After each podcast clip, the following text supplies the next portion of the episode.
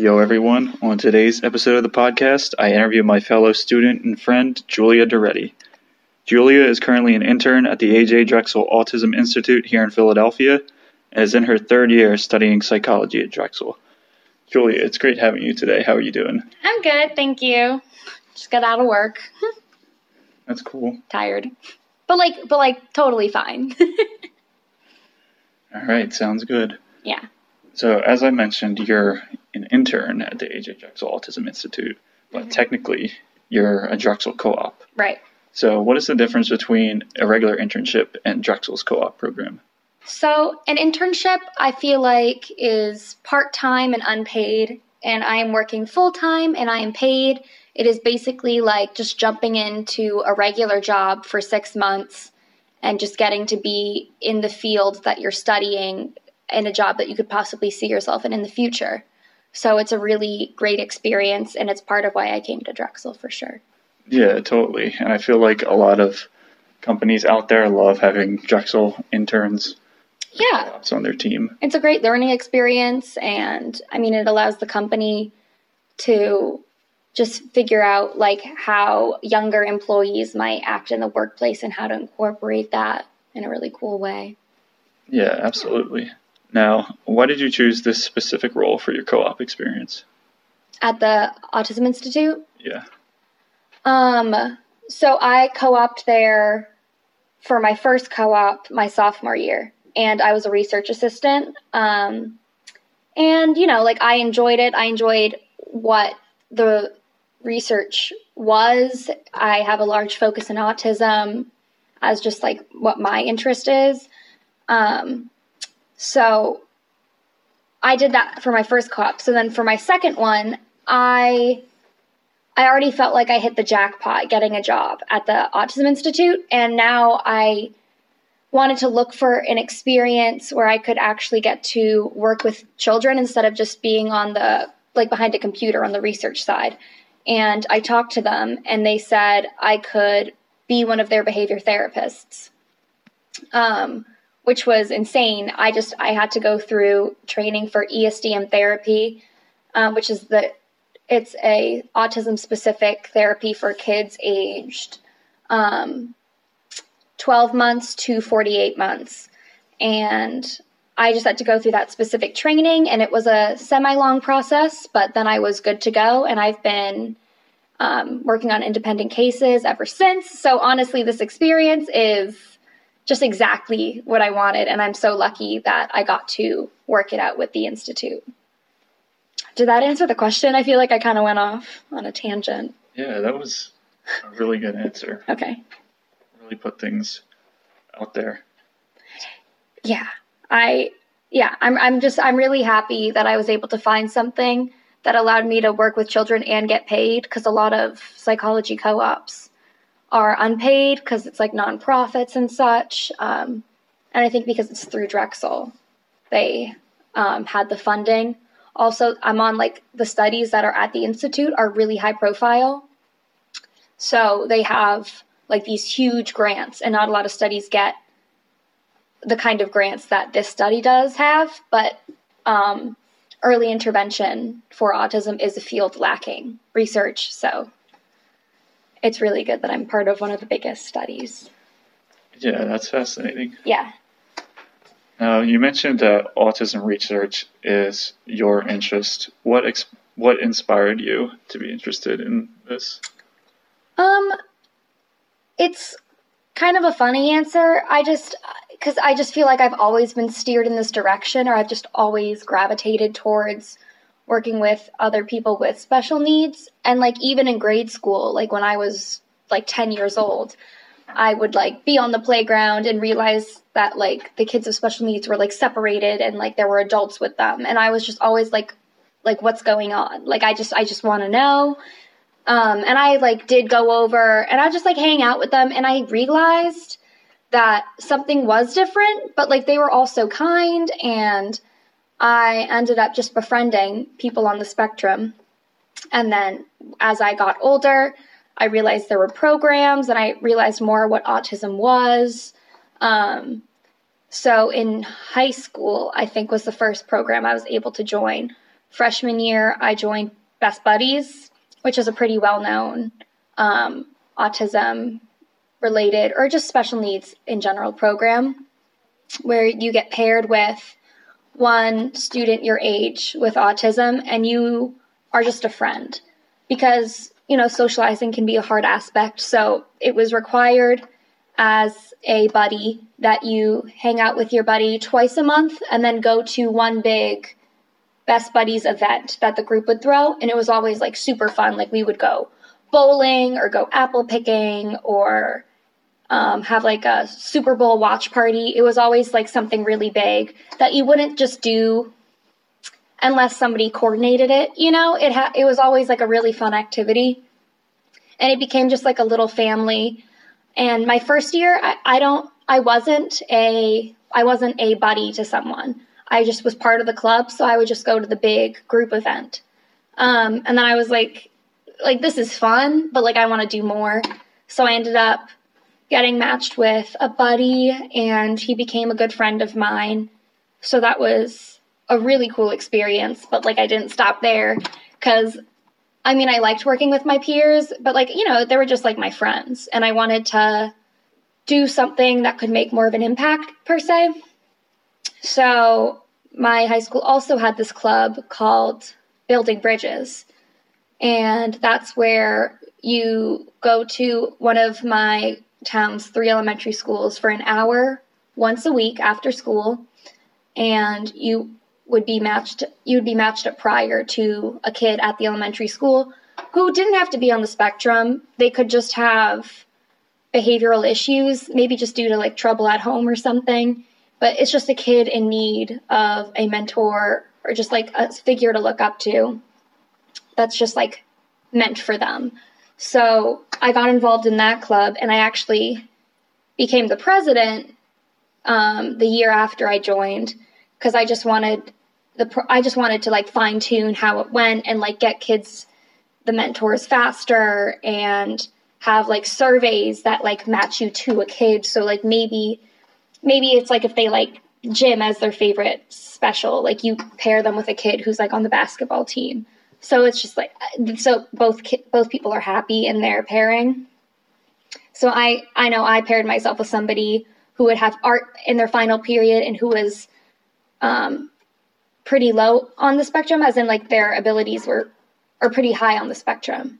So their abilities were very low because I knew I could work with that and maybe someone else it would be a, a bit harder to but I was already like exposing myself to stuff like that. So I joined Building Bridges and became the president and fine tuned the club. And I did that for the next three years.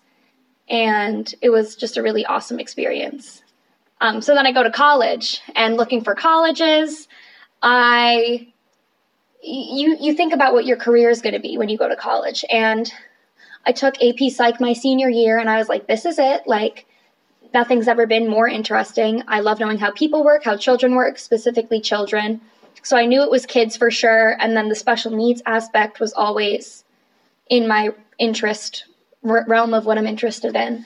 So when I researched schools, I wanted to go to a school that would have the option to minor in special education um, or just have like autism related courses or something.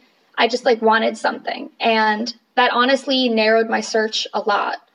There's a shocking amount of schools that just don't have that many autism resources. And that's probably not something that a lot of neurotypical people consider. But obviously, since I wanted to immerse myself in that community, I ended up thinking Drexel was a perfect fit. Um, and I wanted to be in a city, so this really was like the only school that like fit everything I wanted.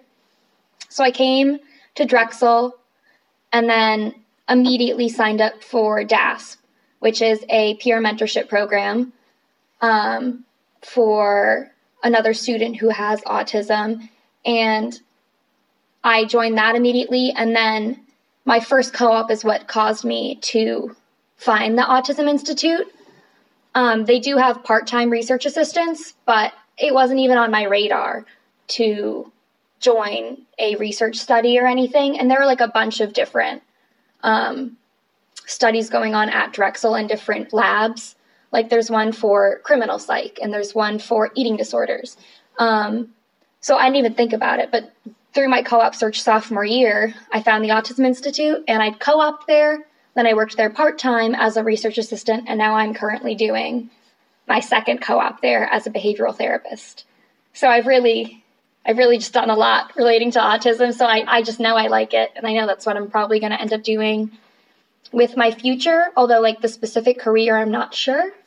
Because I love what I'm doing. It's just it's not a sustainable lifetime career because it doesn't pay much, but I really enjoy it. Yeah, that's really fascinating. long, long explanation. Yeah, it sounds like you've been doing that your entire life, like working in this field. Yeah, it's weird how just sometimes you just get lucky with having a big interest. Yeah, and that's cool too. Like the reason why I came to Drexel is because of the institute, being on the spectrum myself, and Mm-hmm. Philadelphia is actually known as one of the best cities in America for kids on the spectrum. Right. And so it's just it's cool that like I ended up here on purpose and it's the same search that goes through the minds of a lot of kids with or you know teens with autism as well. Um which is just really cool. I'm just I'm so happy I'm here. Yeah, you're in a great place. Yeah. You too. Thank you. Now, do you have any recommendations for people also looking to work in this field? Um so it depends on like in terms of just learning more about autism or like wanting to be a behavioral therapist for kids with autism? Like how? I would say learning more about autism. just learning more. Um i mean drexel has multiple clubs and i know i'm not answering just for drexel but since we are drexel students i know drexel has two clubs the neurodragons and dasp. And neurodragons is more of like a best buddies sort of club where you just get to be friends with everyone in the club and you do fun activities and like probably like a majority of the people in the club are on the spectrum but there are also students who are just neurotypicals who are interested and don't see anyone on the spectrum as like something that should be separate and they want to get involved, right? So joining a club that facilitates friendships such as that, it's like a good way to find your like little niche because I mean like most students in college with autism, you wouldn't guess it. They like they're they're fully functioning adults at this point. Um, so finding resources that maybe someone with autism is also finding is how you can get involved. And like the DAS program, like I said, it has like a little training process, and you could be a mentor if you think you want to go a step further than friendship. Um, and then if you just generally want to know more about autism, it's not hard to look up. Like there is a lot of research on it nowadays and it's like increased exponentially like in recent years just awareness for autism continues increasing which is really amazing that we're part of that movement um, but i mean and obviously if you're at drexel's campus you could be a part-time research assistant at the institute they want our raise um, but yeah um, i don't think it's hard to get involved i feel like if you're a college student, there's probably a resource at your college. Hopefully there is. If there's not, if you could be the force that starts, you know, a club, that would be amazing. But, you know, obviously that's a big step. But I, I feel like anyone interested could find a way. Yeah, for sure. You gave a lot of great tips and advice right there. Yeah. Like Thanks. I would say like yeah, definitely joining a club or Mhm. something could help a lot because sometimes it's hard to like kind of notice or seek out resources in other ways. Mm-hmm. Is there anything you would change about your co-op experience or maybe things you might be looking to do going forward? Um, I mean, my first co-op, I wouldn't change it per se. Although I like, I figured out by doing that co-op, I don't want a desk job. I want to be hands-on. It like I was like so close to doing what I wanted to do, but not quite there yet. It was more like I was reading about other people doing it. or like putting in the data that other people handed me from being involved. And I like it, it was a good experience in that it, it got me a step closer to figuring out what I want. Um, so I guess I wouldn't change it, but halfway through, I definitely felt like I like mastered what I had to do, and I I'm not that interested in like conducting research of my own. I more like just want to be on the hands-on side, not the research side. So I couldn't um, really push myself further in my first co-op to do anything because I I just didn't. I mean, I didn't want to. So I kind of hit like a plateau of what I was doing, and it was perfectly manageable. Like I just, you know, went through the co-op. Um, and then this co-op, I mean, I wouldn't change anything. It's been such an amazing amazing experience. Like the training process that I went through at the beginning, I was given so much attention by my other coworkers into making my training successful. It was like literally shocking. They had so much time to help me become a behavior therapist and how important it was that I was like up to par before I even started working with a kid. Um, so that was completely amazing. And I feel like if you went somewhere else, maybe you wouldn't have the same experience. I think because it's part of a research study, um, they have to be a little str- stricter because if you you you have like all these grants. It's written exactly how it should go right? And if you have a therapist that's not doing their best job delivering the therapy then you're not measuring properly how much early intervention could help a child with autism right? So they need like up to snuff therapists. So i liked how much attention i got to becoming a good therapist and i'm confident in my abilities now. Um, obviously there are you're working with kids that are part of families that have never worked with um, a therapist before or like other people before to get resources for their children. So, because these kids are so young, they're between one and four years old. Um, so, there's sometimes some family drama or like conflicts that are hard to navigate, but I have supervisors that help me through everything and I really wouldn't change anything. I'm very happy with how the experience has been going. Um, what was the second half of your question? Oh, is there anything you'd want to be doing going forward? Um, I currently have two to three independent cases a day, which means each case is two hours. So that's four to six hours of direct therapy, and then like another two hours probably goes to traveling to these kids' houses, and then I have a couple hours, if any, to input data and take notes and such on how my day went.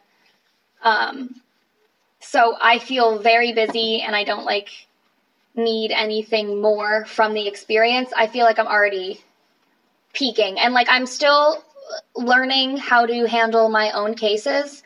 Um, like working with my team leads, my supervisors on like issues that do come up with um, you know the children just they, they have never been in therapy before. So it's hard getting like them to comply sometimes. And this is obvious it's stuff we went through in training but sometimes there are bigger issues um, that you know i need to get help for. Um, but i don't think there's any further step i need to take within my co-op. I think every day is like a learning experience because you go and see this kid and you never know what they're going to do. Yeah Yeah, that's very cool. Mhm. It's, it's good, like jumping into like a broad field, being able to have separate experiences and being able to narrow down what you like doing in the field versus what you don't like. hmm In terms of like my long term career goal, I still don't know what it is, but this is definitely very close to what I want to be doing. Yeah, like working one on one with a kid. Yeah, that's awesome. hmm So, being at the AJ Drexel Autism Institute, you get to work alongside some of the most well respected people in the field of autism research. hmm How's that experience been? It's kind of shocking. Like, I go to meetings sometimes. I mean, back with my last co op, I had the time to go to meetings a lot more. This time, I'm kind of driving to people's houses constantly and doing therapy and such. But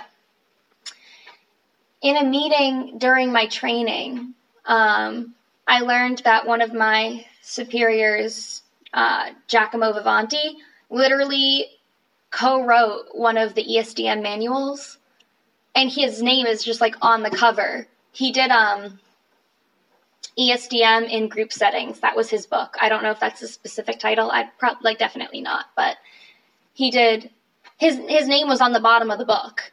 And I literally looked up at him and I was like, "You are in front of me right now and I am learning from you, the author of this book." Wait, just like I like couldn't believe it. And I've been working with him for the past 2 years. And I almost like I knew he was a big deal, but this really put it in perspective. And it's just so strange that I'm with some of like people like some of the people leading the field of autism research right now. Like the study I'm a part of is one of the most high pri- profile studies in autism currently. Um, and so my um, boss of all bosses, Diana Robins, she is a huge name in the field. Like you see her name like almost on like every article about early intervention when you're going through like journal articles in a database. She's like either like one of the main writers or like a co-writer or like she's just at the bottom referenced for all of the work she's done um, because she has done so much, um, which is which is just crazy. And the fact that like maybe I could reference these people one day, like as like people I worked with, I feel like that's gonna like shock people. You know, they're like like wow, you really got into it. Like you met the people that like are founding the field of early intervention. Um, so I don't know. I'm I'm I'm so lucky that like I knew Drexel had autism services, but I didn't realize the degree to how much this college would facilitate like my academic journey into like autism research. Um, it's just so cool. Yeah, that's truly amazing. Mm-hmm. Like you're getting that type of experience being around these people so early. Like you haven't even graduated college yet. Mm-hmm. And people always say like network, network, network, because you know college is about those relationships you make with, um, like your professors and such. But like I'm literally working with the people in autism research, and I'm just kind of like ah, like I don't know what to do with all of this power. um, and I honestly should pursue a greater relationship with them. But the fact that I know them, I'm already like, wow, this is cool. Yeah, and like you mentioned, you're like pretty busy in your current role as well. Yeah, I, I, I don't get to be a part of the institute as much. Um, as like a research assistant, I was obviously always there and working with people and helping people, um, like my other coworkers. But now I'm mostly at people's houses delivering therapy. So. So I want to ask, how does your major in psychology tie into working at the institute? Um, so like I said, like a lot of psych majors get involved in some psychology lab in their experience in psychology. In fact, like most classes, especially the career focused ones, are like join a lab, join a lab, join a lab. You need autism, uh, not autism, you need research experience um, because most master's programs look for that, and you know PhD programs are founded on that. Um, so if you're advancing your education past a bachelor's, like research experience is the thing that you like need on your resume as a psychology major. So the fact that I'm working in a lab is it's just like the, the, the direction we're told to go in and the fact that it is exactly in my interest is really great. Um, and now I'm not on the research side, but still, you know, it still kind of applies. Um, and I mean, I've taken a lot of classes that have become relevant in my like training to become a therapist or just learning what all of the studies are about at the institute. Like ABA therapy is one of the foundations for ESDM, the therapy I use, and we learned about applied behavioral analysis in more like several classes. Um, and I took like a developmental psychology class, and that's just like how a typical kid grows up, like um, physically, mentally. And you know, that's relevant now working with kids. And I don't know, I just feel like there's like a tidbit from a lot of classes. Um, although this is obviously more in depth than anything I would have gotten in a class. The amount I know about autism is mostly through experience, not classes. I don't think I've taken a class that's gone in depth into autism in college yet, but I definitely will. Although part of me is like, do I do I need to? Like maybe I should just cause, but I feel like it'd just be an easy A at this point. Um, but yeah, I look forward to taking more classes moving forward. I know Giacomo, one of my like high ups at the institute, teaches a class, um, and he's literally showed me one of the tests before because I was like, I'm not taking it, and it was just stuff that I know, but like stuff that these kids are learning for the first time, and of course, um, that makes sense, you know. Yeah, like not all of them have done like the co-op that you did. Yeah, no, like obviously I'm one of the people that just goes crazy into the in-depth part of it. So, yeah, but maybe I'll take a class. Yeah, does Drexel offer a lot of courses on autism? Um, I know there's like a handful. Um, I took. I mean, I think in other majors too, it's not just psychology. There's stuff relating to special education. I know, I mean, any education major has to take a special education foundations class, and it goes into kind of like what a school um, psychologist does, like at the elementary level, and all of the just it, I I took this class freshman year wanting to know more, but then it ended up being very fact based on like how school systems work and like the laws that have been put in place for special education, um, which was enlightening, but also it's I mean I don't want to be a school teacher, and it was little it was a little bit too much focused towards education, of course, but like I was like making um, fake like uh, what what is it called? Let me think. We were making fake plans for children for like kids on the spectrum, and like that was cool, but it wasn't quite what I wanted. Um, one thing I did learn in the, that class was what a ABC data sheet is, and that's something I literally do now in therapy, which is just like antecedent behavior consequence. So, like, whenever a kid presents with a problem behavior, you look at the antecedent to see like what might have triggered it and the consequence to see if you're like reinforcing it or you know properly you know ignoring it so it doesn't occur again or like redirecting. So that's something i literally do now um, which is really funny because it's like we learned about it in a class. But i also side note i kind of forgot to mention this my senior year of high school i interned with um, the school psychologist at one of my local elementary schools. So that also exposed me to kind of like ABC data sheets and like these like time tracking sheets to measure how often a behavior occurs and all of these different things that I ended up learning in my special education foundation class. Um, so I mean, as far as I know, education has, you know, special education related classes. In fact, probably multiple because it's a part like any teacher could end up with a kid with special needs in their classroom. And of course, they get accommodations, but you still have to know a good amount in order to be their teacher.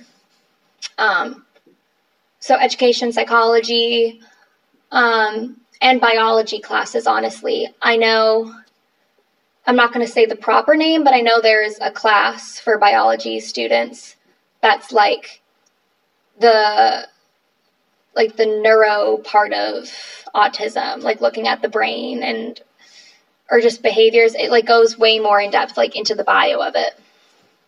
And that's something I definitely want to take. It's part of a um, neuroscience minor, which is why I've looked at it because I've, I've considered getting a neuroscience minor added to my um, plan of study. But yeah. What other topics in psychology would you say you find interesting? Um. So I've obviously made it pretty clear I have a pretty specific focus of like what I find most interesting. And whenever I get like free reign on a project in one of my classes, I will probably make it about autism or some other neurodevelopmental disorder. Um, so I nothing is boring to me per se in psychology. Um, like I do like hearing a bunch of different psychologists' theories on just how the mind works, um, because people are interesting. Like I do find people's motivations for what why they do things pretty interesting, or just like understanding like why people do what they do. It's it's really interesting to learn about it in a classroom because it's stuff that like I feel like everyone should have insight on, but it's not that simple. Um, I think the concept of just like talk therapy for people who have like depression, anxiety, etc., just any um, issues such as those, those, I mean, so many of my friends I know have some sort of like anxiety problem or depression and i it's it's not you know there's different severities but learning about that, you obviously feel like um, you have a better understanding of your peers more than other people do. And I feel like a lot of people are not aware of just like the mental issues that some people have to go through. Um, and it makes me feel more aware. And of course, not to the point where I could ever, I would never give advice being like, oh, I know everything about anxiety. Like, I am the person to tell you why you're feeling this way and how to fix it. Because, like, it, it doesn't do that much for you. Um, I by no means would ever be like, I can just give therapy to anyone because I've learned about anxiety. Like it's it doesn't work like that.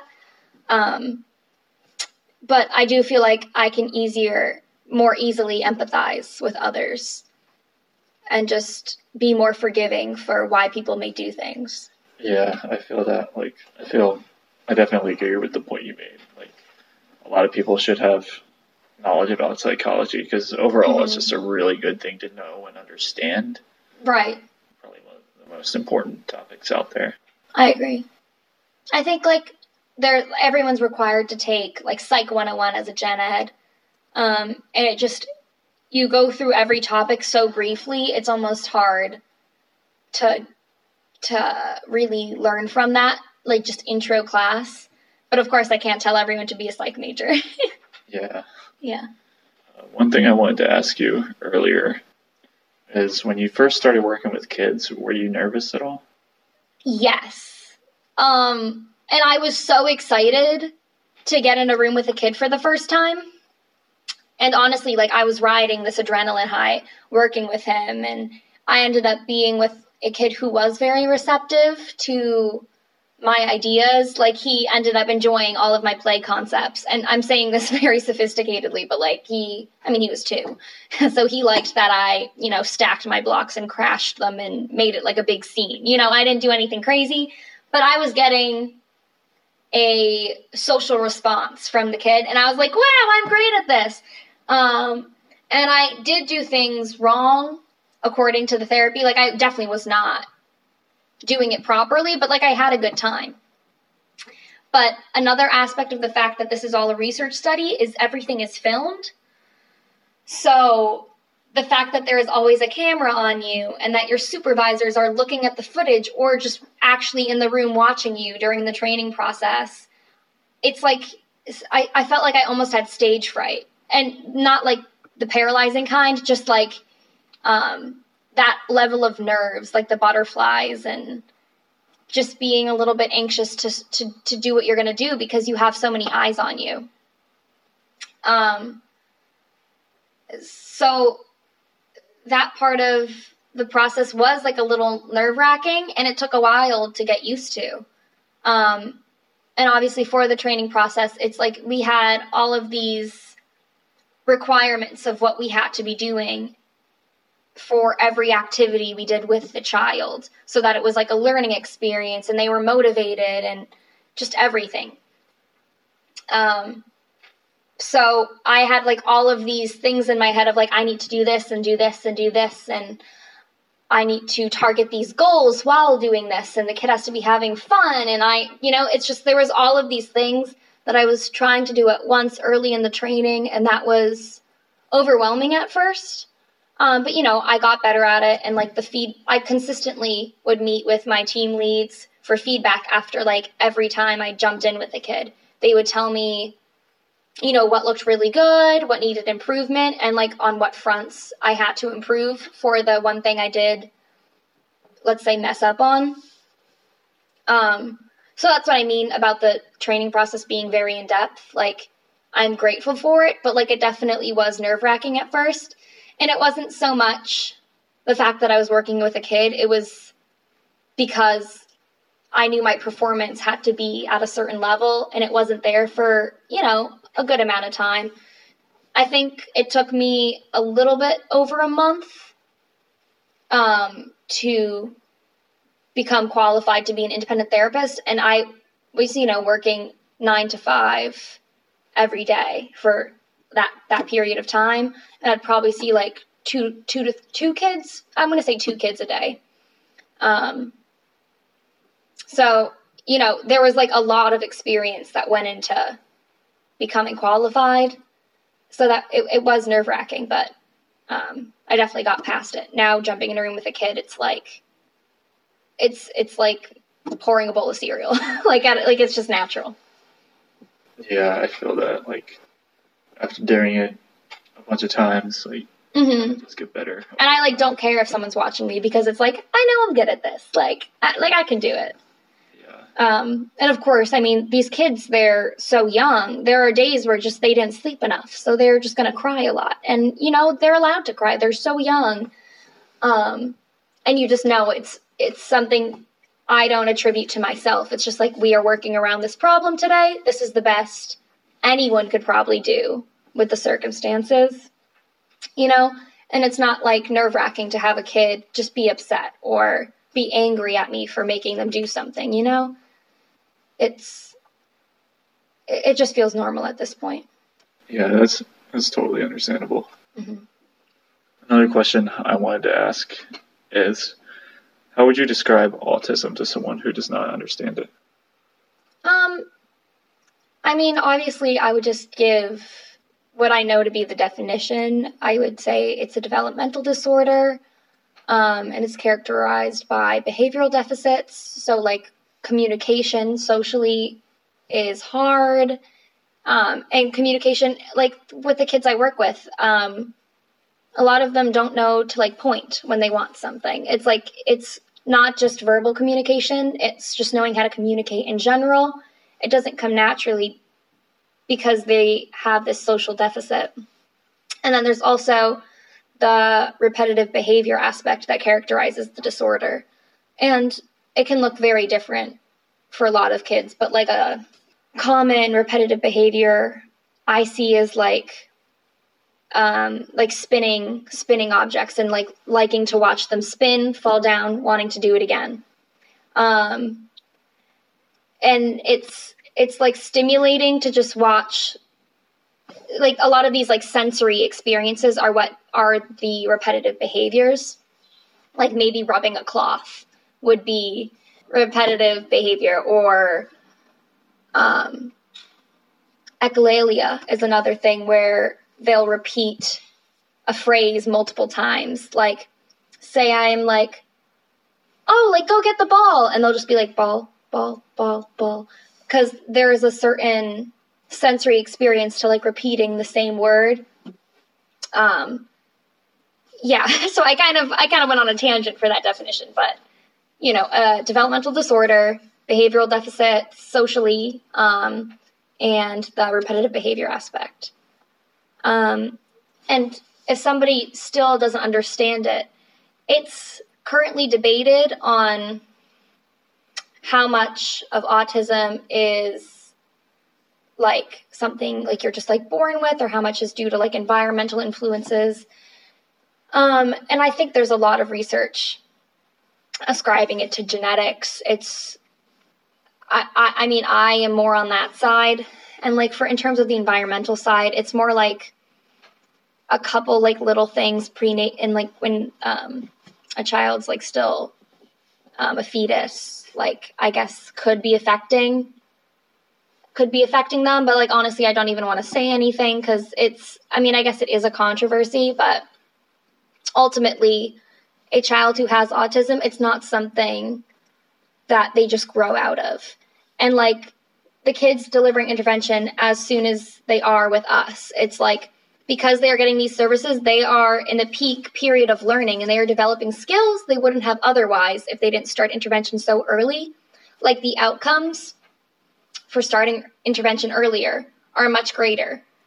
And you could know someone so you could know someone with autism and not know they have autism per se because they have learned the skills and they had to learn these skills in a more in like a differently than a neurotypical kid can because like someone who's neurotypical just can like they're like more observant of their social environment while a kid with autism is probably just more focused on something in front of them that's like like a toy you know and they want to just they they are less inclined to experience everything socially like a neurotypical kid does.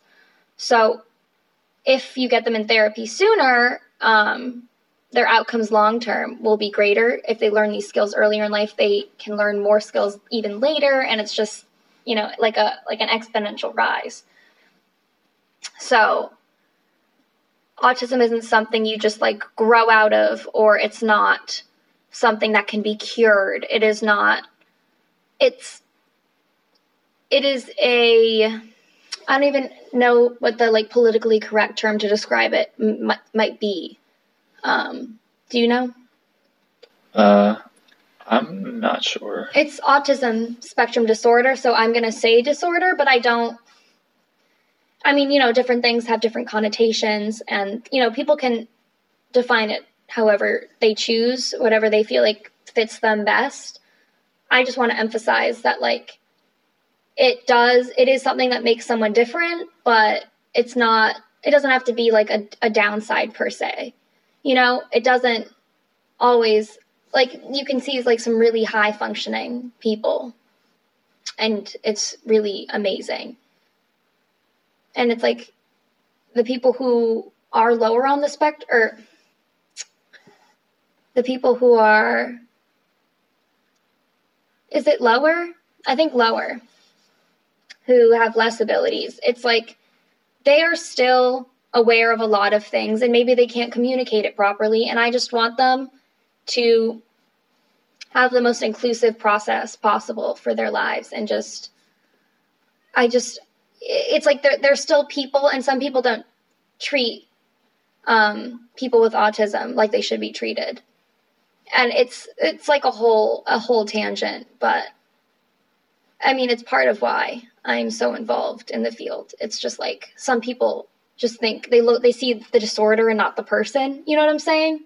As if like, oh, like this kid, you know, he can barely talk to me. I bet he doesn't he wouldn't feel hurt if I just insulted him, right? Or like he doesn't know what I'm saying because he's not talking back to me right now, right?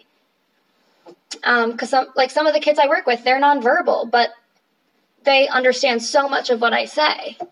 Um, and some are starting to learn sign language because um, that's easier for this phase. And it just goes to show, I don't know, it's just, I just want people to be aware of how much, you know, anywhere on the spectrum that you are, like you are still a person who is, who has feelings, who, it's not like you just don't feel because you have a social deficit, you know? It's, it's, I can't properly describe this. Like I'm not that sophisticated with it, but you know, those are my opinions. Okay. Yeah. Yeah, I totally feel like in my experience, it's been like, yeah, I definitely have like some trouble socializing at points, but mm-hmm. I've been like progressively getting better mm-hmm. as time goes on. Yeah. And some people think, you know, like the that someone on the spectrum has no desire to socialize right? And that's that's just not it. Like maybe some people do want way more alone time than the average person, but like there's no reason why they wouldn't want to form a relationship with another and just like have friends and have fun. Like it doesn't it does not change that. Yeah, I agree. Yeah. So, uh, Julia, it was great having you on the show today. Do you have any final words? Ooh, um, no, just thank you for listening. Cause I mean, hopefully I said something that taught you something new or piqued your interest in a way that will make you further look into autism and just learn something more, become more aware. Um, yeah, that's that's my final final message. All right. Yeah, thank you for coming on today. No problem. Thanks for having me.